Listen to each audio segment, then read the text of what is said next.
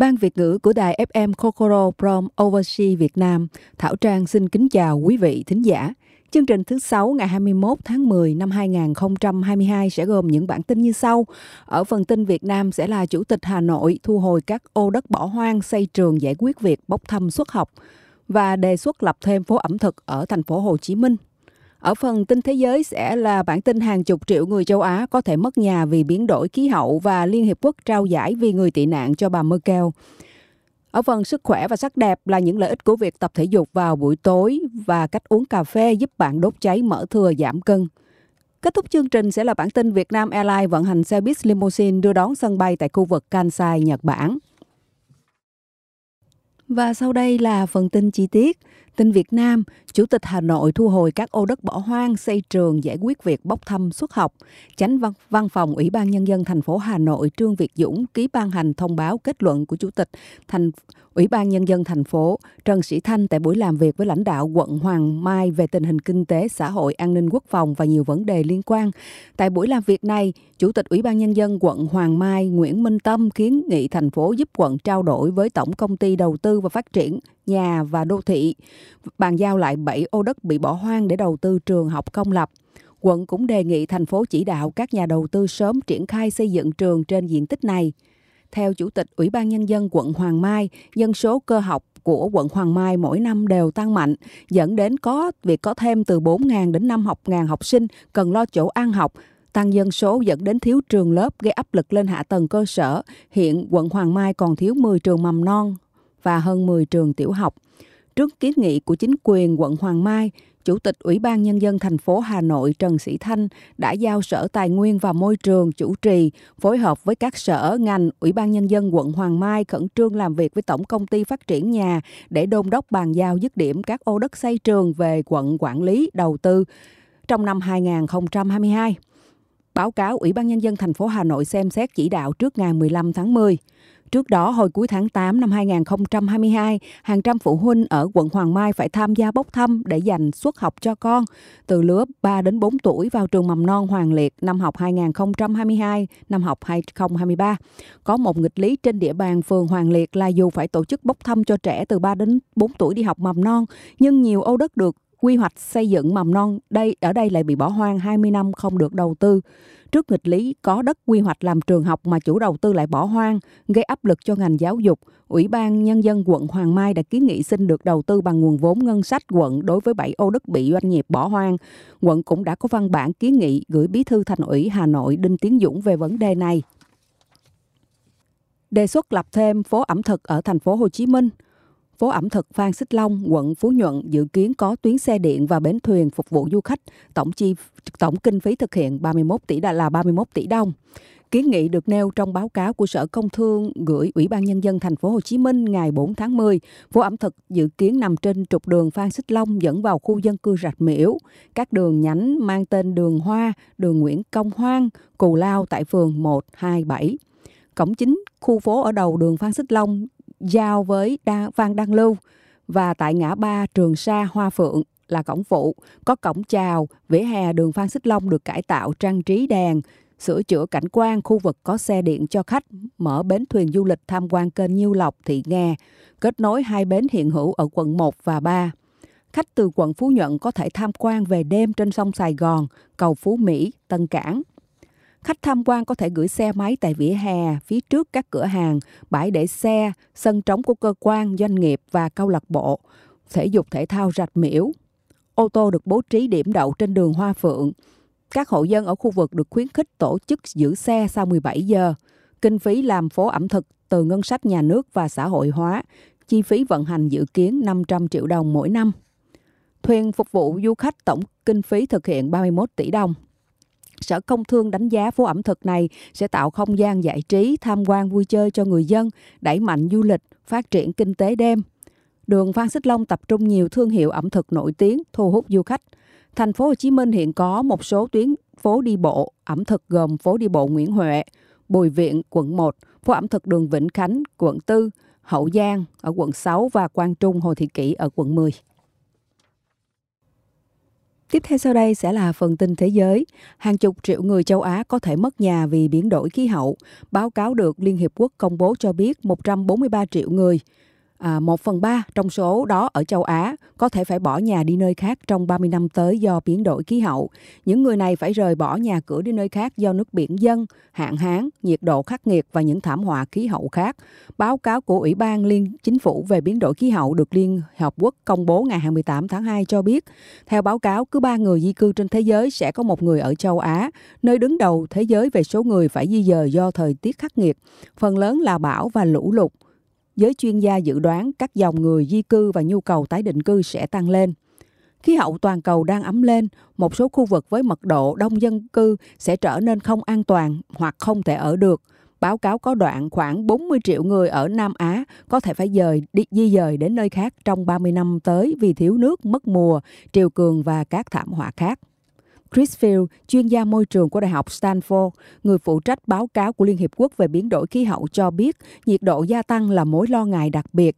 Trên trái đất có một số, nơi, một số nơi quá nóng để sinh sống, ông Field cho biết.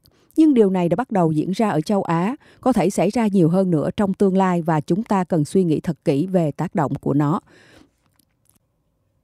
Liên Hợp Quốc trao giải vì người tị nạn cho bà Merkel. Cựu Thủ tướng Đức Merkel được trao giải Nansen danh giá của Liên Hợp Quốc vì nỗ lợ, vì sự nỗ lực bảo vệ người tị nạn khi còn đương nhiệm. Ủy ban tuyển chọn giải Nansen của Cao ủy Liên Hợp Quốc về người tị nạn đã ca ngợi sự lãnh đạo, lòng dũng cảm và trắc ẩn của cựu Thủ tướng Đức Angela Merkel sau khi thông báo bà đã giành giải Nansen vì người tị nạn. Theo Ủy ban, hơn 1,2 triệu người tị nạn và xin tị nạn đã được bà chào đón khi bà Merkel nắm quyền ở Đức năm 2015 và 2016, giai đoạn đỉnh điểm của cuộc khủng hoảng di cư tại châu Âu.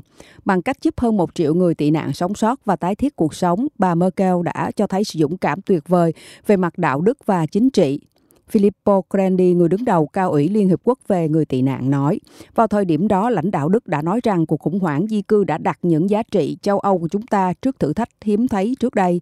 Nó không khác gì một mệnh lệnh nhân đạo. Ủy ban tuyển chọn nhấn mạnh ngoài bảo vệ những người phải chạy trốn chiến tranh, bà Merkel còn là động lực thúc đẩy nỗ lực tập thể của Đức để tiếp nhận người tị nạn và giúp họ hòa nhập vào xã hội. Cao ủy Liên Hiệp Quốc đánh giá cao cách bà kêu gọi những người dân Đức bỏ qua chủ nghĩa dân tộc để từ bi và mở lòng với người tị nạn. Ông Grandi ca ngợi những gì bà Merkel đã thể hiện cho thấy khả năng lãnh đạo thực thụ. Bà Merkel đã nhận giải Nansen Kem 150.000 đô la Mỹ tiền thưởng tại một buổi lễ ở Geneva, Thụy Sĩ vào ngày 10 tháng 10. Giải Nansen vì người tị nạn lần đầu tiên được công bố năm 1954 để vinh danh nhà thám hiểm kiêm nhà hoạt động nhân đạo người Na Uy Fridtjof Nansen, cao ủy đầu tiên của Liên Hiệp Quốc về người tị nạn vì những cống hiến của ông. Giải thưởng thường niên này sẽ được trao cho các cá nhân hoặc nhóm, tổ chức có cống hiến nổi bật để bảo vệ những người tị nạn, người di cư và không có quốc tịch. Ở phần sức khỏe hôm nay, Trang sẽ chia sẻ đến quý vị những lợi ích của việc tập thể dục vào buổi tối. Theo kết quả nghiên cứu từ trường đại học Birmingham của nước Anh, luyện tập thể dục vào buổi tối thường tăng hiệu suất đáng kể lên đến 20% so với luyện tập vào buổi sáng hoặc chiều. Lý giải video này là bởi tập luyện vào buổi tối sẽ mang lại sự thoải mái, giải tỏa căng thẳng sau một ngày làm việc bận rộn và mệt mỏi. Ngoài ra, thời tiết vào buổi tối sẽ giúp thuận lợi cho việc tập thể dục ngoài trời sẽ giúp cơ thể được thư giãn, tâm trạng cũng trở nên hưng phấn hơn. Và luyện tập thể dục vào buổi tối cũng giúp hỗ trợ giảm cân hiệu quả. Theo nghiên cứu cho thấy vận động buổi tối có thể làm giảm độ hormone kích thích cảm giác đói là ghrelin. Nhờ đó, người luyện tập sẽ giảm được lượng calo dư thừa và đạt số cân như mong muốn. Các chuyên gia tại chuyên trang sức khỏe heo cũng cho rằng khi luyện tập thể dục vào buổi tối, chất lượng giấc ngủ sẽ được tăng cường và cải thiện rõ rệt. Đạt được điều này là do khi luyện tập, cơ thể đạt được hiệu suất khi đốt cháy calo, giúp khí huyết lưu thông, cân bằng cảm xúc và cơ thể dễ dàng đi vào giấc ngủ sâu. Chưa kể đến việc khi có giấc ngủ sâu, cơ thể được tái tạo năng lượng và tinh thần cũng sẽ sảng khoái nhằm giúp tăng cường hiệu suất làm việc và học tập. Uống cà phê theo cách này giúp đốt cháy mỡ thưa, giảm cân thần tốc. Nếu bạn đang muốn giảm cân, hãy hãy thử thách giảm cân với cà phê, bạn sẽ cảm thấy hiệu quả bất ngờ. Uống cà phê điều độ vừa phải. Nếu mỗi ngày cơ thể được phép uống đến 4 ly cà phê, không vượt quá 400 gram cà phê là vẫn nằm trong mức an toàn sẽ giúp cho bạn giảm cân hiệu quả và không gây ảnh hưởng tới cơ thể của bạn. Bạn nên uống cà phê theo khung giờ nhất định và chia ra các bữa cách nhau trong ngày để được để đạt được hiệu quả như ý. Khi bạn uống muốn giảm cân thì tuyệt đối không nên uống cà phê, bỏ thêm đường hoặc sữa bởi vì đường sữa sẽ làm tăng nguy cơ tích lũy mỡ thừa trong cơ thể của bạn khiến bạn tăng cân. Vì vậy bạn chỉ nên uống cà phê đen nguyên chất sẽ giúp đốt cháy mỡ thừa vô cùng hiệu quả.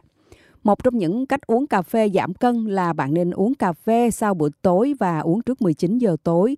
Việc bạn uống cà phê sau bữa ăn sẽ giúp cho bạn tiêu hao năng lượng nhanh hơn, đốt cháy mỡ thừa hiệu quả. Tuy nhiên, bạn không nên uống quá muộn sau 19 giờ bởi sẽ gây cảm giác khó ngủ, ảnh hưởng tới hệ thần kinh của bạn. Một trong những nguyên tắc uống cà phê giúp giảm cân đó là uống nước sau khi uống cà phê. Theo nhiều nhà khoa học nghiên cứu thì cà phê là một trong những nhân tố góp công lớn trong việc giúp cơ thể đào thải độc tố, lợi tiểu cho người uống.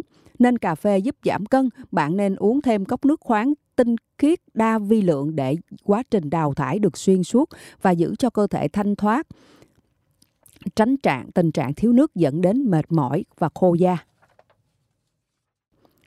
Kết thúc chương trình sẽ là bản tin Việt Nam Airlines vận hành xe buýt limousine đưa đón sân bay tại khu vực Kansai, Nhật Bản. Từ ngày 1 tháng 10 năm 2022, công ty hàng không quốc gia Việt Nam là Việt Nam Airlines có chi nhánh tại Tokyo, Nhật Bản đã triển khai xe limousine đưa đón hai chiều sân bay quốc tế Kansai. Thông tin hoạt động là thời gian từ thứ Bảy ngày 1 tháng 10 năm 2022 đến thứ Sáu ngày 31 tháng 3 năm 2023 khu vực là tuyến xe limousine đưa đón sân bay Kansai và các trạm dừng khu vực Kansai, Osaka, uh, Kyoto, Hyogo và Wakayama. Vietnam Airlines triển khai xe buýt limousine đưa đón sân bay tại khu vực Kansai với dự đoán du khách Nhật Bản sẽ trở lại Việt Nam du lịch sau khi các biện pháp phòng ngừa COVID-19 được nới lỏng từ ngày 11 tháng 10. Bên cạnh đó, Vietnam Airlines sẽ giới thiệu Vịnh Hạ Long, di sản thiên nhiên thế giới nhằm thúc đẩy quảng bá tuyến tham quan Kansai Hà Nội trong tương lai. Lịch trình mùa đông à, sẽ được giới thiệu trên trang web của Vietnam Airlines ngay sau khi được thống nhất.